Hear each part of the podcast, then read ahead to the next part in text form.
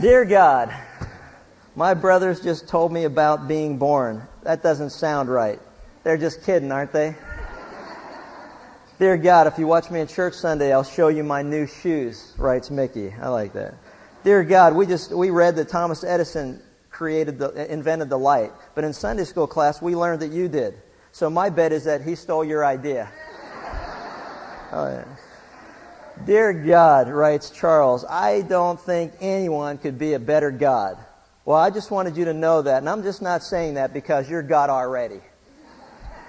And the last one is a Sunday school teacher challenged her children to take some time on a Sunday afternoon to write a letter to God. They wrote it and brought it back to Sunday school the next week, and here's what one little boy wrote.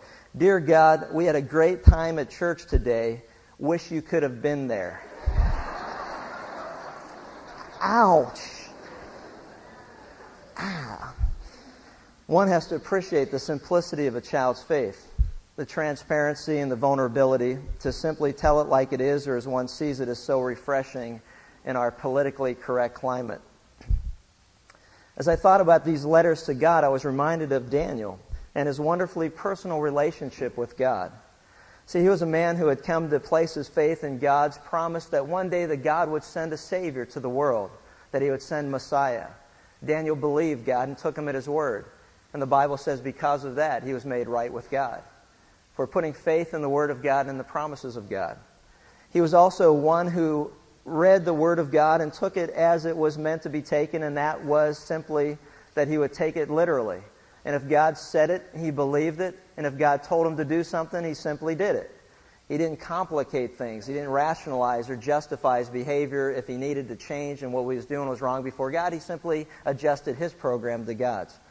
You know, what's interesting is that he embodies what later we're told in the book of James when God says, If any man lacks wisdom, let him ask of God, who will give generously and above reproach. And Daniel was a man who at times lacked wisdom in his life. And in Daniel chapter 9, if you've got your Bibles, we find him in one of those rare moments in time where he lacked wisdom and he didn't really understand what was going on. And in Daniel chapter 9, we've been reading through this particular prayer of Daniel, but we're going to pick it up at verse 20 and read through the end of the passage. And Daniel was in one of those moments where he didn't understand how everything that God said could come to fruition. There seemed to be contradictions, and many of us, I'm sure, can relate to that. God, it seems like you're contradicting yourself. How can all these things be true? And as he goes to God in prayer, we read these words starting with verse 20. Daniel writes, now, I w- now while I was speaking and praying and confessing my sin and the sin of my people Israel and presenting my supplication before the Lord my God in behalf of the holy mountain of God, while I was still speaking in prayer, then the man Gabriel, whom I had seen in the vision previously, came to me in my extreme weariness about the time of the evening offering. It says, and he gave me instruction, and he talked with me, and he said, Daniel, I have come now forth to give you insight and understanding. At the beginning of your supplications, the command was issued, and I have come to tell you, for you are highly esteemed. So give heed to the message and gain understanding of the vision. Seventy weeks have been decreed for your people and your holy city to finish the transgression to make an end of sin, to make atonement for iniquity, to bring in everlasting righteousness, to seal up vision and prophecy, and to anoint the most holy place. So you are to know and discern that from the issuing of a decree to restore and rebuild Jerusalem until Messiah the Prince, there will be seven weeks and 62 weeks. It will be built again with plaza and moat, even in times of distress. Then after the 62 weeks, the Messiah will be cut off and have nothing. And the people of the prince who is to come will destroy the city and the sanctuary. And its end will come with a flood. Even to the end there will be war. Desolations are determined. Says, And he will make a firm covenant with the many for one week, but in the middle of the week he will put a stop to sacrifice and grain offering. And on the wing of abominations will come one who makes desolate, even until a complete destruction. One that is decreed is poured out on the one who makes desolate. And this particular chapter is probably one of the most remarkable chapters in all of the Bible. Many have called it the greatest chapter in the book of Daniel and also one of the greatest chapters in all of, the, uh, all of Scripture. In fact, if you would comprise a list of the top 10 passages that deal with prayer and also prophecy, you'll find this particular passage on both of those top 10 lists. It's an unbelievably remarkable chapter. And I say unbelievable. I had a friend I used to say, Isn't God unbelievable? And he'd just look at me and he'd laugh because he knew what I was talking about. But if I would have really stopped to, to think about what I just said, is God, isn't God unbelievable? Well, hopefully not, because if he's unbelievable, then why do you believe him? I mean, but the problem is it's just so remarkable sometimes what God does. And we're just so ill-equipped to, to be able to, to explain it in any way. In fact, the Bible says that, that Jesus Christ is the indescribable gift of God, and thanks be to God for this indescribable gift and the word is translated to the point where it's like there's no there's no words that human beings can can put to express what God has done for us in Christ. But as we look at this, it's in one of the most remarkable passages in all of the Bible, and we're going to see that as we go through it. But what's fascinating as we go through, it's important that we understand the background. If you'll recall, if you look at verse 2 of this chapter, that Daniel was in the process of examining the Scripture. He was going through the books of the Bible, the Scripture as he had it at that particular time, and he was trying to get answers to what God was doing as far as the nation of Israel was concerned as he was going through the Word of God, and he went through Deuteronomy, he also went through the book of Jeremiah. We're told specifically that was in Jeremiah that he stumbled across and, and, and discovered the desolations of Jerusalem, which had to do with God's discipline for the nation of Israel, specifically as it pertained to the fact that they had disobeyed God for 70 consecutive Sabbath year rests which was every seventh year they were supposed to rest. They chose not to. They disobeyed God, and they did it for 70 consecutive Sabbath years or 490 years of disobedience. So what God's sentence was for the nation of Israel is that for 70 years, one year for each year of your disobedience, you would be taken captive by another nation, and you would be exiled from Jerusalem, and you would be hauled away, and that's exactly what we find in the book of Daniel, that Daniel was one of the exiles who was captured and taken into Babylon, which is about 800 miles north north of Jerusalem. So they are away from that particular area, and they've been away for a number of years. Now, what's interesting as we go through this is that,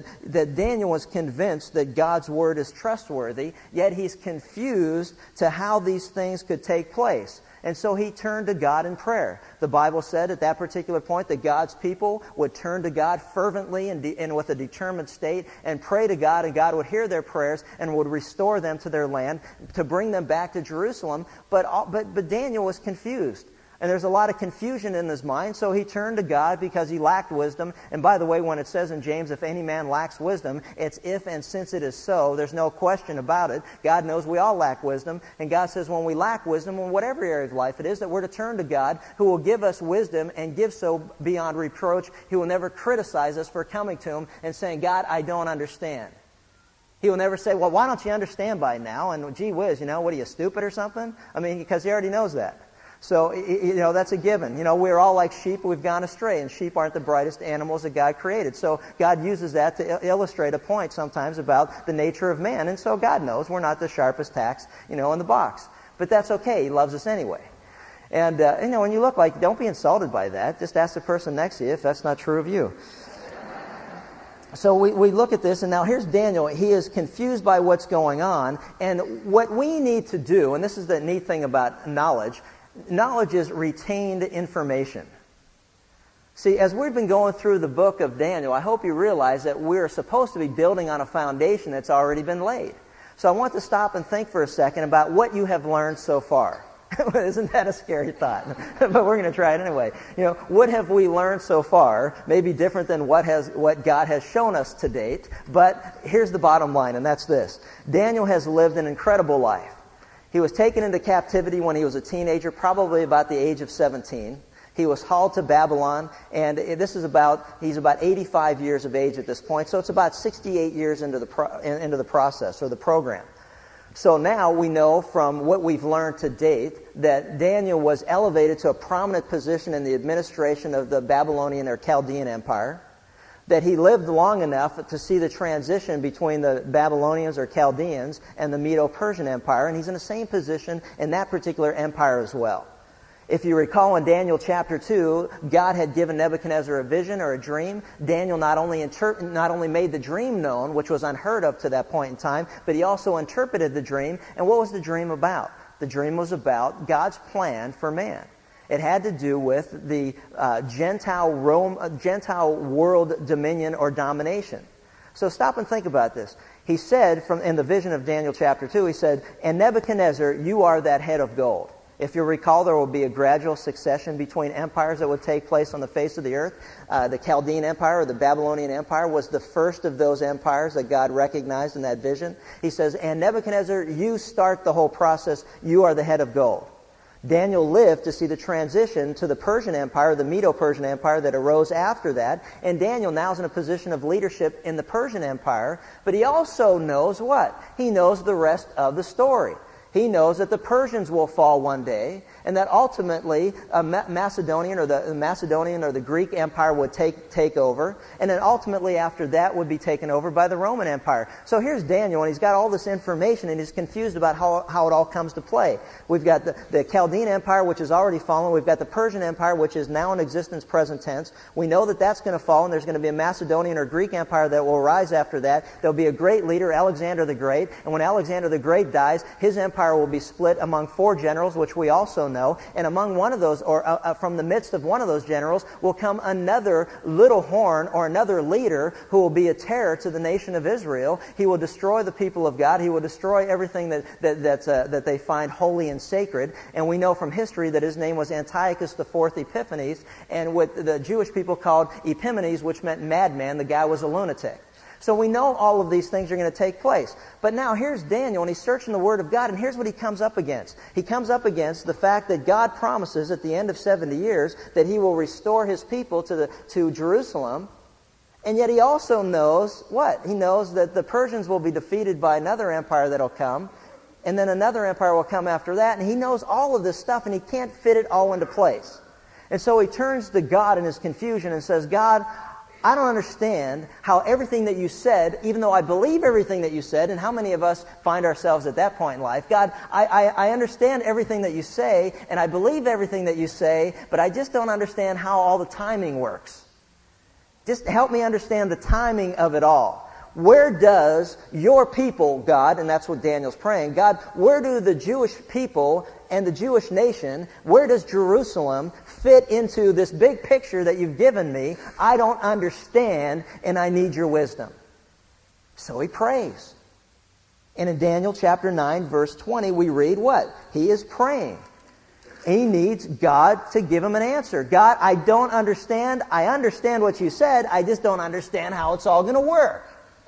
And many of us are in the same position in life, aren't we? God, I understand what you said. I just don't understand how this is all going to work. How's this all turn out? Help us understand. Which will we be looking for? What are the signs of your coming? All those questions that we ask, God, help us to understand it. Now look what it says. Now I was speaking and praying and confessing my sin and the sin of my people Israel and presenting my supplication before the Lord my God in behalf of the holy mountain of my God. While I was still speaking in prayer, then the man Gabriel, whom I had seen in the vision previously, came to me in my extreme weariness about the time of the evening offering.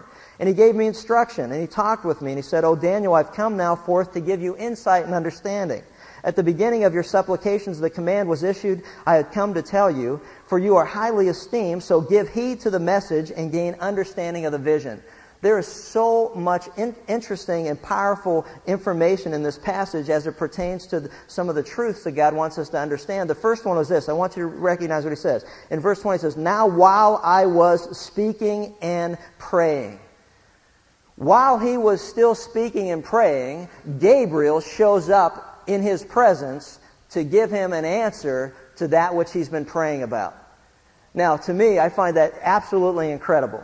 And there are a lot of important things as far as the doctrine of angels that are being let, uh, brought to light at this particular point as well. Because basically what we find happening here is that Gabriel is in the presence of God. As Daniel begins to pray, Gabriel is dispatched by God to go to Daniel and answer the question that is now plaguing his soul, basically. While I was still praying, a couple things stand out. Number one, Gabriel is a messenger of God. It's important to understand our day of confusion today as far as angels are concerned, what their role and what their purpose is. And don't ever misunderstand something, and that's this that angels are created beings by God. Romans 1 says that we should never, as a created being, worship any other created beings, that we should always worship the Creator. We should never worship an angel because an angel is a created being as human beings are created beings. But what's interesting is that human beings are created in the image and likeness of God and angels are not. Angels are not omnipotent. They are not all knowing. They only know what God reveals to them.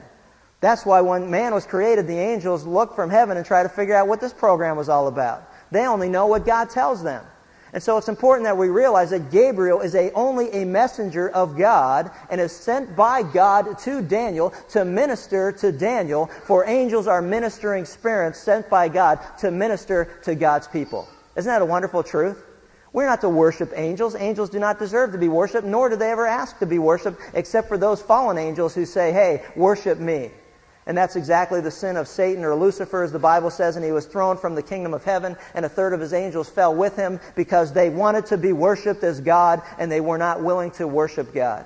It's a fascinating study of free choice or the freedom to choose. And I got an interesting conversation yesterday when someone said, you know, why did God allow evil? You know, and all that question that goes with that. But the bottom line is this. Because you know what? There are things that we don't completely understand and God's smarter than us and one day will all make sense to us. But until then, I understand that God allowed it to happen for His purposes and for His reasons. And the bottom line is He's given us the freedom to choose and it's a wonderful gift that God's given people to be able to choose. He could have made us that we didn't know any different. But He created us in His image and His likeness and obviously choice was a part of that package and He allows men to either accept Him or to reject Him, the freedom to choose, the freedom to love we love because he first uh, loved us. The person I happened to be talking to, I said, let me ask you this question. Isn't it, isn't it more special, if you want to call it that? Isn't it more, uh, uh, the lack of a word of, isn't it more exciting for you to know that somebody chooses to love you because they choose to rather than being told to? Doesn't it make more sense? Uh, doesn't it mean more to you that I come to see you because I want to versus somebody who is appointed to come to see you and they have to? We all know that. We all know how wonderful it is to have a spouse who loves us because they choose to. They could have chose to love anybody else. They could have chose to spend the rest of their life with anybody else. And how wonderful it is to know that they chose you. That is the absolute miracle of God. And don't you ever forget it. That she chose to spend the rest of her life with you. That's grace.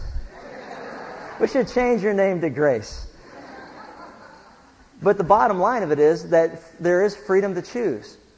And we're going to see that as we go through this particular passage. Now, another interesting thing that steps, kind of stands out is this, that, that uh, Gabriel was in the presence of God.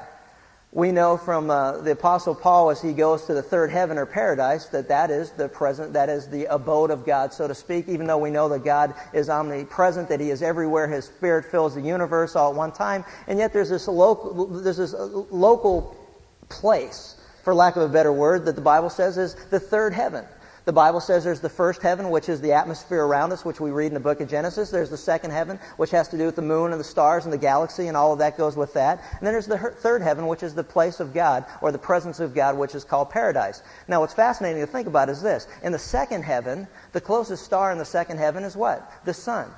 The sun is 93 million miles away from Earth.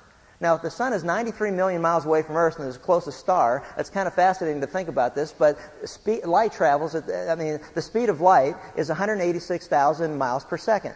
So it takes light 186,000 miles per second to get from the sun to the Earth. Which would mean, basically, if you think about it, it would take, it takes light about, what, eight minutes to get from the sun to the Earth? What's fascinating is that wherever the presence of God is, is even beyond that.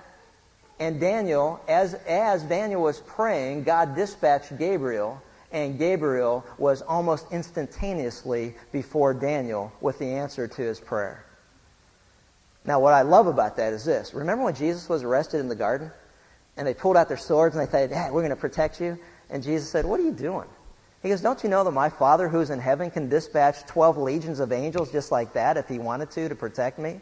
Twelve legions is three to six, 3,000 to 6,000 soldiers. It was a Roman term for a number of soldiers. That 3,000 to 6,000, that, that God the Father could have sent 12 legions of angels just like that. 72,000 angels could have showed up on the spot. I mean, stop and think about it. The bottom line of what I'm trying to get across is this. Some of us really struggle with God's timing in answering our prayers. As if He can't answer it immediately. Let, let's put that one to rest forever. God, if He chooses, could answer our prayers even before we pray, because why? He knows even while Daniel was beginning to pray, He sent the answer to what Daniel would pray concerning the nation of Israel before Daniel even said it, because God knows all things and He knows our thoughts. Psalm 139 says that God knows our thoughts. Even before we yet utter them, God knew them. Even before Daniel began to pray, God knew his thoughts and sent an answer instantaneously to Daniel that he would have an answer to that which plagued him and troubled him. So I guess my point is this. If God chooses not to answer your prayer instantaneously, it's because he chooses not to for his purposes and for a good reason. He certainly can if he wants to, but there are many times in life where he simply does not do that immediately. This is one of those times where he does. If you remember when Peter was sinking out into the water, when he walked out to see Jesus who was walking across the water, and he took his eyes off the Lord, he began to sink, and he said, Help me! An instantaneous prayer answered instantaneously. Fortunately, God doesn't let stuff stack up on his desk and get to him. Sometimes we believe that. It's like, well, can you, can you get to that one quicker? He can get to it as quick as he wants. It's just a matter of whether he wants to or not and what the purpose is. But you know, God does what he wants because I don't know if we all recognize this yet, but because he's God. And I'm not just saying that because he already is. I like that. But the purpose of the instruction, look in verse 22, he says, He gave me instruction, Gabriel says. He gave me instruction and talked with me and said, Oh, Daniel, I have come forth, he says, to give you insight and understanding. All scripture is inspired by God and profitable for what? For doctrine, for instruction, to teach us. He gave me instruction to share with you. He goes on and he says, And at the beginning of your supplications the command was issued, and I have come to tell you, for you are highly esteemed, you are greatly loved of God. God loves us. And he gives us every bit of information he thinks is pertinent and relevant for us to know. He has given us everything that we need to know. And as we'll see, He has given us everything that we need to know about the beginning, about the present, and about the future. We've got all the information. Jesus said that He called His disciples friends and that He didn't hold any secrets back from them. But the Word of God gives us everything that we need to know as far as God is concerned about what life is all about. Because we're greatly loved. He informs us. He tells us the truth. The Bible says that His Word is truth and that we are to be separated or sanctified in truth. I want you to listen to me and I want you to pay attention because what we're about to begin to learn, the instruction that we're about to be given, is some of the most incredibly remarkable information that any human being can have, and it is a wonderful gift from God. This is an incredible passage, and it deals with the 70 weeks of the book of Daniel. And the 70 weeks begin, as we're going to take a look in verse 24, we find this. We find the cause behind this prophecy. In Daniel chapter 9, starting with verse 24, we read these words. It says, 70 weeks have been decreed for your people and your holy city to finish the transgression, to make an end of sin, to make atonement for iniquity, to bring in everlasting righteousness, to seal up vision and prophecy, and to anoint the most holy place. Daniel was informed that God's program would be uh, consummated in what he says is 70 sevens, or as we look at this, 70 weeks. And since Daniel had already been thinking in terms of years, which we know that God's program in Daniel 9 2, it talked about the 70 years of captivity. In Jeremiah 25, it talks about the same thing. Same with 2 Chronicles 36. It's natural for him to understand that the 70 weeks, as we have here, or 77s, are actually years. And the reason for it is very simply. The Jewish people thought in terms of sevens. There were seven days in a week. There were seven, every seventh year was a Sabbath year rest, which he was well aware of. Uh, seven sevens brought them to the year of Jubilee, which was the 50th year. And so 70 sevens, in this particular case, or 70 weeks, are a span of 490 years. So whatever God is going to tell him now is going to take place over a span or a period of time of 490 years. As we look at this, the instruction as we see this, the causes of this particular prophecy, he goes into the first one and he says this 70 weeks or 70 been decreed for your people and your holy city. 77s are decreed or determined, some translations have. 77s are determined.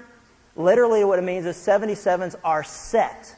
It's a fixed period of time set by God. It's non-negotiable. It's not going to change. It's going to happen exactly as God says that it's going to happen. And what's fascinating about that is, is that Daniel understood the truth. When God said something's going to happen the way that he said it, it will happen exactly that way. Sometimes we don't understand it, but when we look back on it and have hindsight, you go, hey, it happened just like God said it would. So Daniel, think about what he's lived through. The Bible says, and God warned them if they disobeyed God, that they would spend 70 years in captivity. And as he looked back over the course of his life, he realized, you know what? It happened exactly as God said it was going to happen. Daniel had also, in the vision of Daniel chapter 2, saw the succession of, of empires from the Babylonians to the Persians. And even though he hasn't lived to see the Macedonian Greek Empire or the Roman Empire or any of the other things that are projected into the future, he recognized and understood God said it. And there were people that I'm sure figured, hey, you know what? There's no way that Babylon would ever fall this great head of gold, Nebuchadnezzar, and they're going to fall? You got to be kidding me. And then the fall the, the, way that they did, where the Persian army just marched right into the city and took over with hardly even a battle, is incredible. Daniel lived to see that succession of power.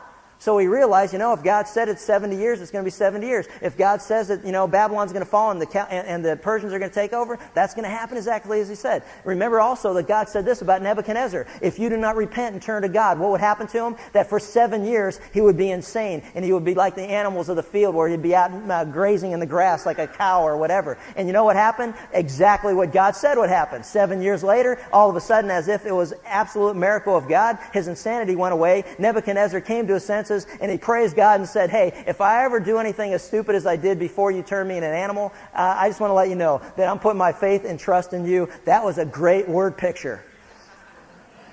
he, he learned. I learned. That's good. You're God, I'm not. But what did he learn? He learned this. When God says something, it's going to happen exactly as he says.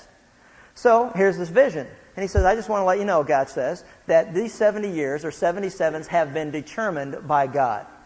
Now, there's something that we need to understand as it relates to us, and that is this. When God says something, it's going to come to pass exactly as he says.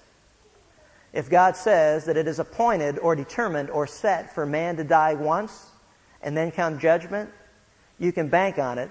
It's going to happen exactly as God says. It's important for us to recognize that every day of our life has been determined or set by God yet before we even lived one. That is a study in and of itself. And we'll get back to that maybe depending on what we've got going on. But notice that the 77s or 490 years have been determined or set by God. We must never mistakenly believe that when the circumstances of our life would tempt us to believe otherwise, never, ever, ever, ever fail to believe that God is in absolute control. We look around today and we start to wonder, don't we? Man, who's running the show? What's going on? And all I can tell you is this that everything is right on time as far as God is concerned. Our problem is, and that's why we go to God in prayer seeking wisdom, is we don't really know all the details of His timing. But I'll tell you this He is absolutely in control. Never make any mistake about that. And we're going to see that. So the 77s or 490 years have been determined and set by God. Now listen very carefully because some of us struggle with prophecy and we shouldn't struggle with it. Because it is very clear if you just read it. 77s have been determined for whom? For your people and your holy city. You follow that? For your people and your holy city. What was Daniel's prayer? God, what's going to happen to my people? Through everything that you've, that you've shown me, that, that everything as far as the future is concerned, what's going to happen to my people and what's going to happen to your holy city, Jerusalem. That is what he wanted specifically an answer for the question that he had in his mind. And therefore, that's specifically what's being answered in this particular vision that he's given. And we need to recognize and understand it because otherwise we get really confused. It has to do with God's people and it has to do with Jerusalem for your people and your holy city. And now he begins to give us an answer. The second thing that we see, it has to do with the sins of God's people. The first thing was the sovereignty of God. The second thing are the sins of God's people. Look what will happen within that 490 year period of time. Within that 490 year period of time, for God's people, speaking of Israel and Jerusalem, here's what will happen. The first thing is this. God will finish the transgressions. God will finish the transgression. The question that we have to ask ourselves is this. What is the transgression of Israel?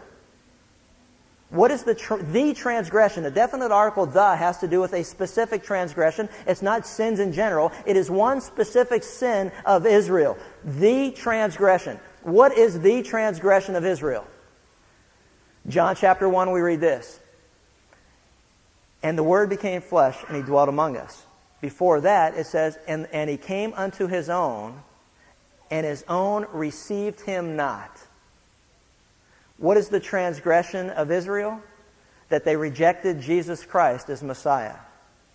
The transgression of Israel is that they rejected Jesus Christ as the promised Messiah, Savior, promised by God. There is one and only one transgression. Turn with me to the book of Zechariah, ahead a couple books, chapter 12. Zechariah chapter 12, we start in verse 10, we read these words.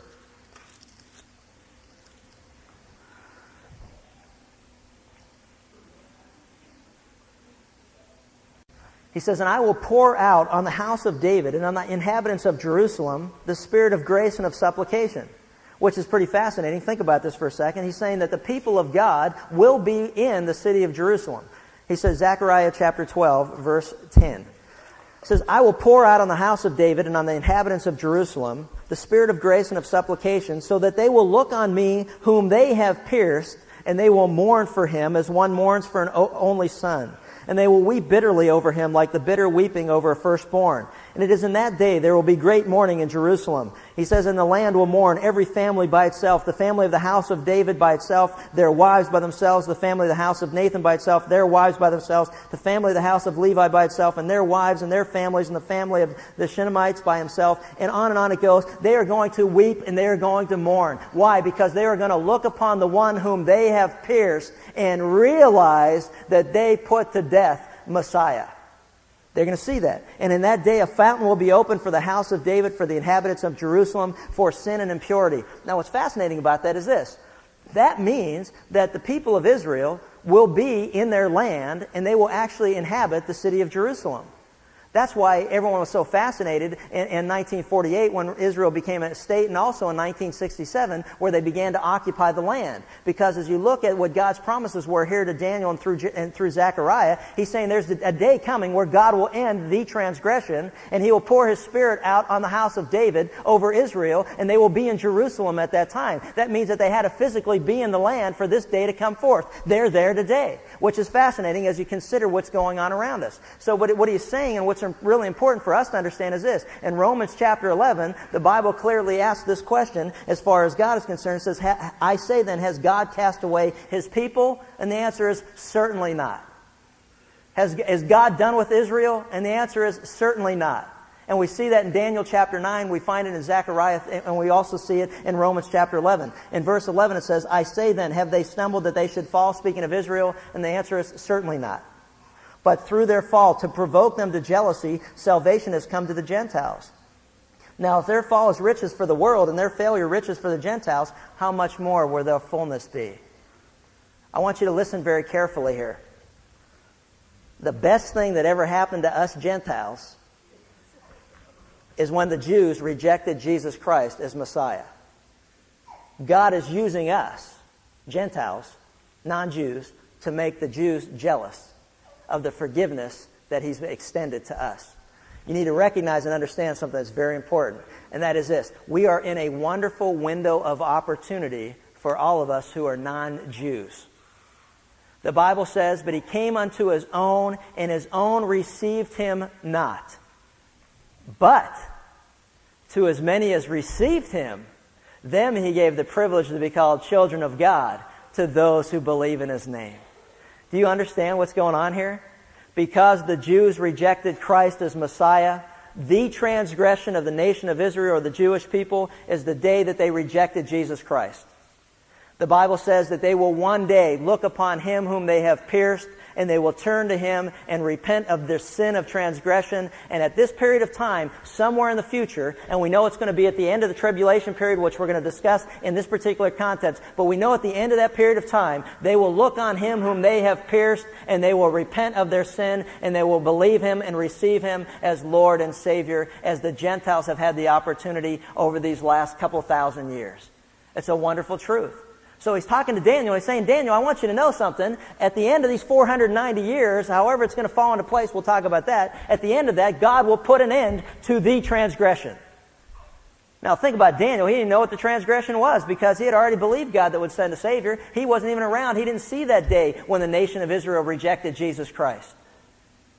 But he said that one day the transgression will end we need to recognize and understand that we have a wonderful window of opportunity that's available to us because, because the Jewish people rejected Messiah. It has opened the door for Gentiles to receive Jesus Christ as Lord and Savior. The Bible says in Acts chapter 2 that God poured out His Spirit upon the face of the earth so that all men, all races, all colors, all creeds, all people in all lands would have the freedom to choose to accept Jesus Christ as Messiah or to reject Him as the nation of Israel did. Now it's important that we recognize and understand something that He also goes on to say in Daniel chapter 9, if you go back to that, He will put an end to sin. He will put an end to sin. Actually, it means that He will seal up for the purpose of punishing those who continue in their sin which is really fascinating. It has to do with punishment and it has to do with um, discipline for sin. We need to recognize and understand back in, oh, you know what, go back to Zechariah for a second. It's really good because some of you have never been there before. So, you know, it's, it's, it's good that you're there. But he will put an end to sin. Now he's talking about judgment. Now listen, in Zechariah chapter 13 verses 8 and 9, listen to these words. He says, I will come about in all the land, declares the Lord, that two parts in, that two parts in it will be cut off and perish, but the third will be left in it. He says, and I will bring the third part through the fire. I will refine them as silver is refined and tested them as gold is tested. They will call on my name and I will answer them. I will say they are my people and they will say the Lord is my God. Now you need to understand what God's talking about here. He's saying that, hey, I will put an end to sins, which has to do, in this particular case, what has to do with punishment or judgment. And he's saying this, and it's a very somber note indeed, but he's saying that at the time that he puts an end to the transgression, which is Israel's rejection of Christ as Messiah, that at the same time he will judge those who continue to be hard-hearted and reject him anyway. They will mourn on him whom they have pierced, but not all of them will mourn on him whom they have pierced. Only a third of them will mourn on him whom they have pierced, and the other two thirds will be judged by God and separated from him for all of eternity. See, the idea here has to do with at this particular time, he will put an end to the transgression of Israel. They will recognize Christ as Messiah, but there will be two thirds of them that say, you know what, we still don't recognize him and we never will. And God says, for you, you will be judged just like all throughout human history that have rejected God's gift of salvation in Christ, you will be judged accordingly. And that's exactly what he's saying. This is going to occur during this 490 year period of time. Go back to Daniel chapter 9. He also says this. He will atone where it says he will atone for wickedness. He will atone for wickedness. It has to do with the idea of making reconciliation. The Bible says this. the verb actually means to cover, but the Bible says this, that God was in Christ, what? Reconciling the world to himself. 2 Corinthians 5.19. In Isaiah 59.20, the Redeemer, the Redeemer will come to Zion.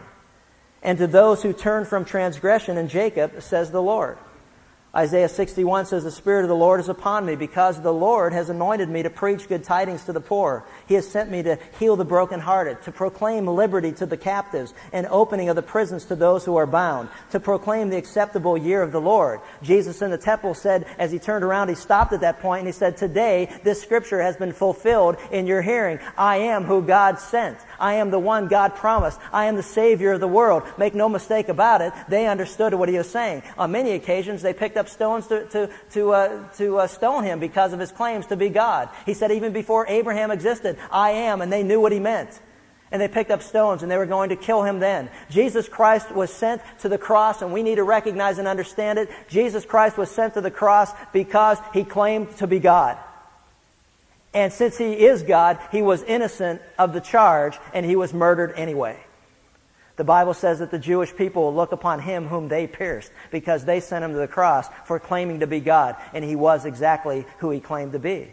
Jesus said, I am the way, the truth, and the life. No man comes to the Father but through me. There was no hesitancy. Jesus Christ always claimed to be God. There are those today who say Jesus is a great teacher. Jesus is a good guy. Jesus is just all right with me. Um, you know, wh- whatever they say. You know, they got all kind of things that they say. But you know what? Jesus Christ says that I am God. And no man comes unto the Father but through me. For the wages of sin is death. But the free gift of God is eternal life. Through whom? Through Jesus Christ our Lord. Make no mistake about it. If you reject Jesus Christ as Lord and Savior, you reject Him as Messiah, the promised one of God, then you will be dealt with according to God. It is appointed for man to die once. It's set, it's determined. And then what happens? And then comes judgment.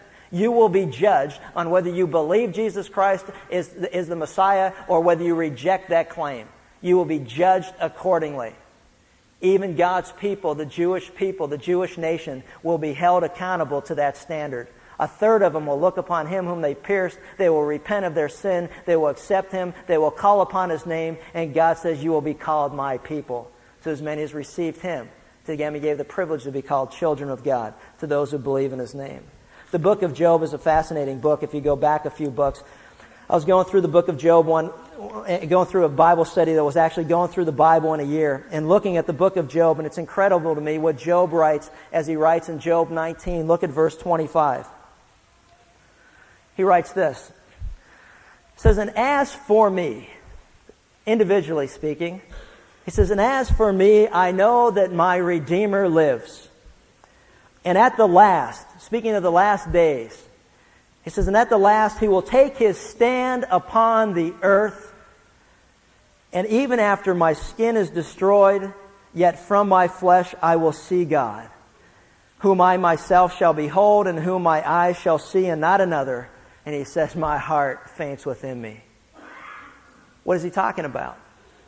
Daniel chapter 9, look what we find says that 77s are decreed for you. 490 years is a period of time for you and your people, specifically the nation of Israel and the city of Jerusalem, to finish the transgression, which is the rejection of Christ as Messiah, to put an end to sin, which has to do with the idea of sealing up for the purpose of judgment. Those who believe will be saved. Those who reject will be lost for eternity. He goes on and says, and to atone for wickedness, he says, which has to do with reconciliation, that God is pleased with the sacrifice that Christ made on the cross.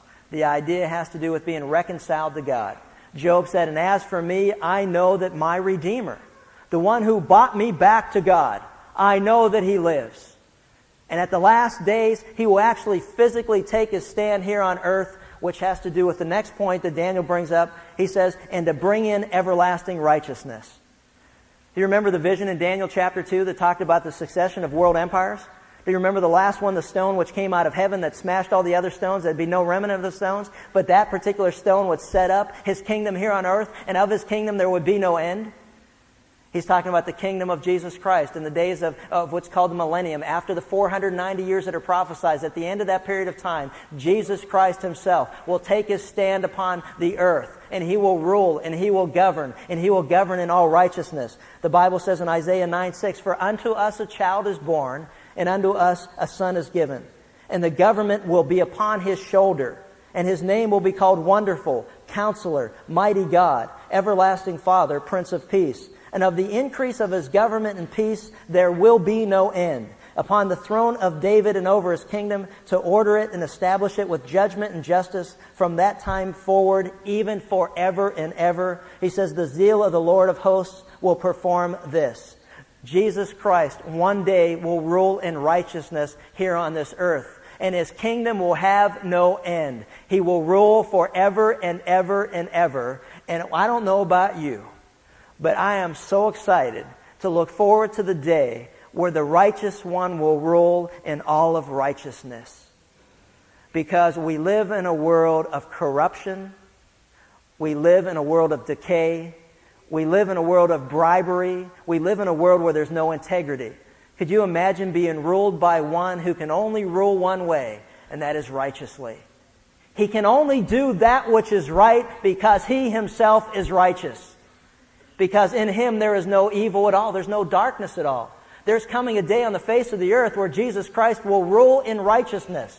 He will do that which is right because there is no other way that he can rule. That's a wonderful truth. He goes on and says, and he will seal up vision and prophecy. It's a fascinating study in the book of Revelation, chapter 22. What's being told here in Daniel 4 is this. I mean, Daniel 9 is this. Hang with me for a second because this is critical. He's saying within that 490 year period of time, God will seal up all of vision and prophecy. In the book of Revelation, chapter 22, we're told it's the revelation of Jesus Christ, the last revelation of God. The Bible says that everything that God wants us to know has been encapsulated in the Bible. In the book of Revelation, the revelation of Jesus Christ, he says this, there's nothing to add to it and there's nothing to take away from it. You've got everything that you need to know. God has given us the beginning. He has given us everything we need to know in the middle and he has also told us what to look forward to in the future. What else has he left out? And absolutely nothing. You see what he's telling Daniel? He's saying to Daniel, within this 490 year period of time, all that we need to know will be given to us. In 95 AD, we had the book of Revelation that completed the canon of Scripture. Everything God wants us to know, we have at our disposal. We can turn to it at any time that we need. People were talking about additional revelations and all the rest of it, and I asked them a question of this. What did God leave out? What did He leave out? If everything that we need is right there and we can read it and study it, what did He leave out? He's given us the beginning. He's given us everything in the middle and He's told us what to look forward to at the end. He will seal up all prophecy and all vision. There's nothing left. God has nothing left to say. In Hebrews chapter 1, He says this, in the last of these days, speaking of the times of the prophets, He says, in the last of these days, God will send forth His Son. And in His Son, Jesus Christ, we will have the last and complete revelation of God. Everything that God wants us to know is found in Jesus Christ. The Bible says in the book of Acts that he went and he sat down in the, in the book of Hebrews that he went and he purged our sins and sat down at the right hand of the Father. His work is complete. Jesus said it himself. He said, you know what? Hey, it's finished. It's over. It's done. And now he reveals to us what to look forward to in the coming years ahead, what to look forward to in the millennium, what to look forward to in eternity. There's nothing left. He's given us all, everything that we need. Why? Because we're greatly loved. That's why. He's given us all. And the last thing is to anoint the most holy. Isn't that a wonderful thought? To anoint the most holy has to do with the fact that there's a day coming where Jesus Christ will rule this earth from the city of Jerusalem, that he will take his place and seat in the house of David, that he will rule from the temple, and from the temple himself, read the last nine chapters of the book of Ezekiel. It talks about the millennial temple, what to look forward to, what's going to take place. There's going to be a river that flows from the middle of the temple. It'll flow all the way down to the Dead Sea. The Dead Sea will become alive and, and stuff can live in it. I mean, it's just an incredible time that's going to take place in the history of the world, and we can look forward to that. What's fascinating as we go through all of this is this. When is this going to happen? How's it all going to take place? How does that affect me and you? Because that's really all we care about. Let's be honest about it. That's all the rest of us is interesting, and it's great for the Jewish people, it's great for the nation of Israel, great for Jerusalem, but not being a Jew, I want to know how this all affects me. And I don't hesitate to say it. You know what? And Daniel didn't hesitate to go to God and say the same thing. You know what? That's all fascinating about the Gentiles, but if you remember, I'm a Jew. And all I care about is the city of Jerusalem, your city. Tell me about that. Tell me about how we all fit into this. And so that's exactly what God's doing. And so as we look at this, we need to look at the timing of all of it. Three things that we learned today, and we'll have to quit. Number one, the sovereignty of God. God has determined it. He has said it. It's inked. It's done. It's written. You can't take away from it, and you can't add to it. You got it? It's a done deal. So deal with that. God's in control. The second thing is the sins of the people, as we see, speaking of the nation of Israel. He will put an end to their transgression. They will look upon him whom they have pierced, and they will turn to him. A third of the nation of Israel will turn to Christ for forgiveness. The rest will not.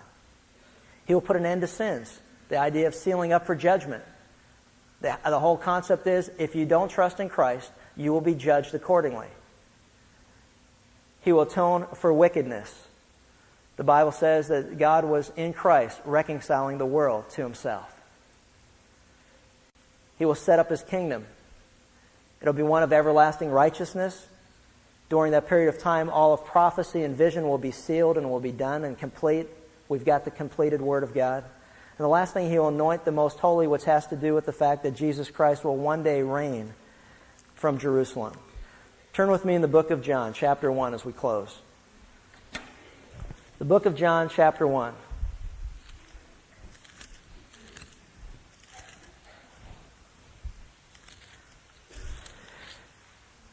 We're told that in the beginning was the Word, and the Word was with God, and the Word was God. He was in the beginning with God. And all things came into being by him, and apart from him nothing came into being that has come into being. In him was life, and the life was the light of men. And the light shines in the darkness, and the darkness does not comprehend it. There came a man who was sent from God whose name was John, and he came for a witness that he might bear witness of the light, that all might believe through him. He was not the light, but came that he might bear witness of the light. There was the true light which coming into the world enlightens every man. He was in the world, and the world was made through him, and the world did not know him. He came unto his own, and those were his own did not receive him. But as many as received him, to them he gave the right to become children of God, even those who believe in his name, who were born not of blood, nor of the will of flesh, nor of the will of, will of man, but of God. And the Word became flesh, and he dwelt among us. And we beheld his glory, glory as the only begotten from the Father, full of grace and full of truth.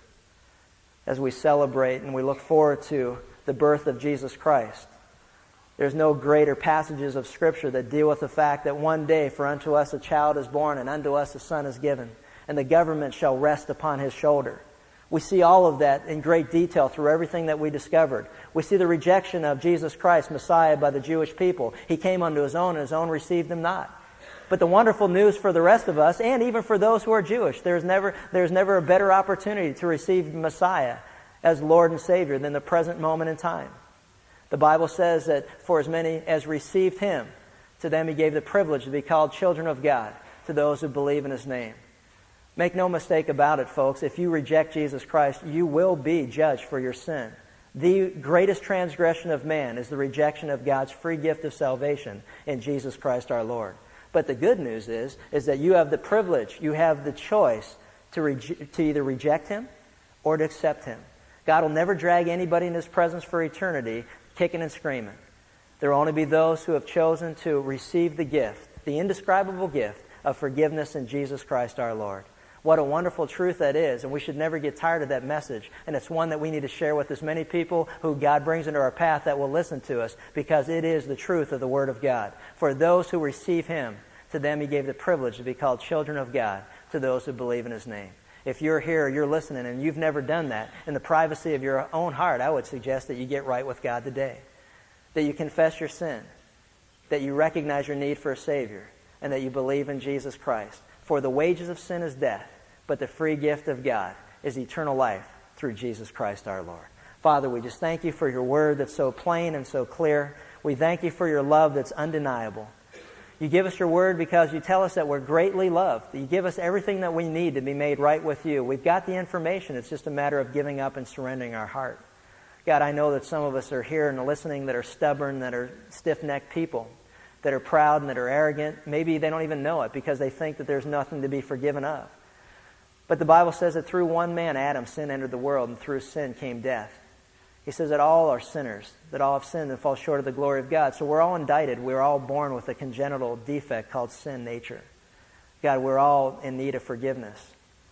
Father, we just thank you that you've sent your Redeemer, as Job says, As for me, I know that my Redeemer lives. And I look forward to the day that even after I die, that through my flesh, I will see him one day standing here on the face of the earth and he'll be ruling in all righteousness from his throne in the city of Jerusalem. God, we just thank you. We're amazed by that. We're just incredibly in awe of your word and how it comes into detail. The details come to fruition.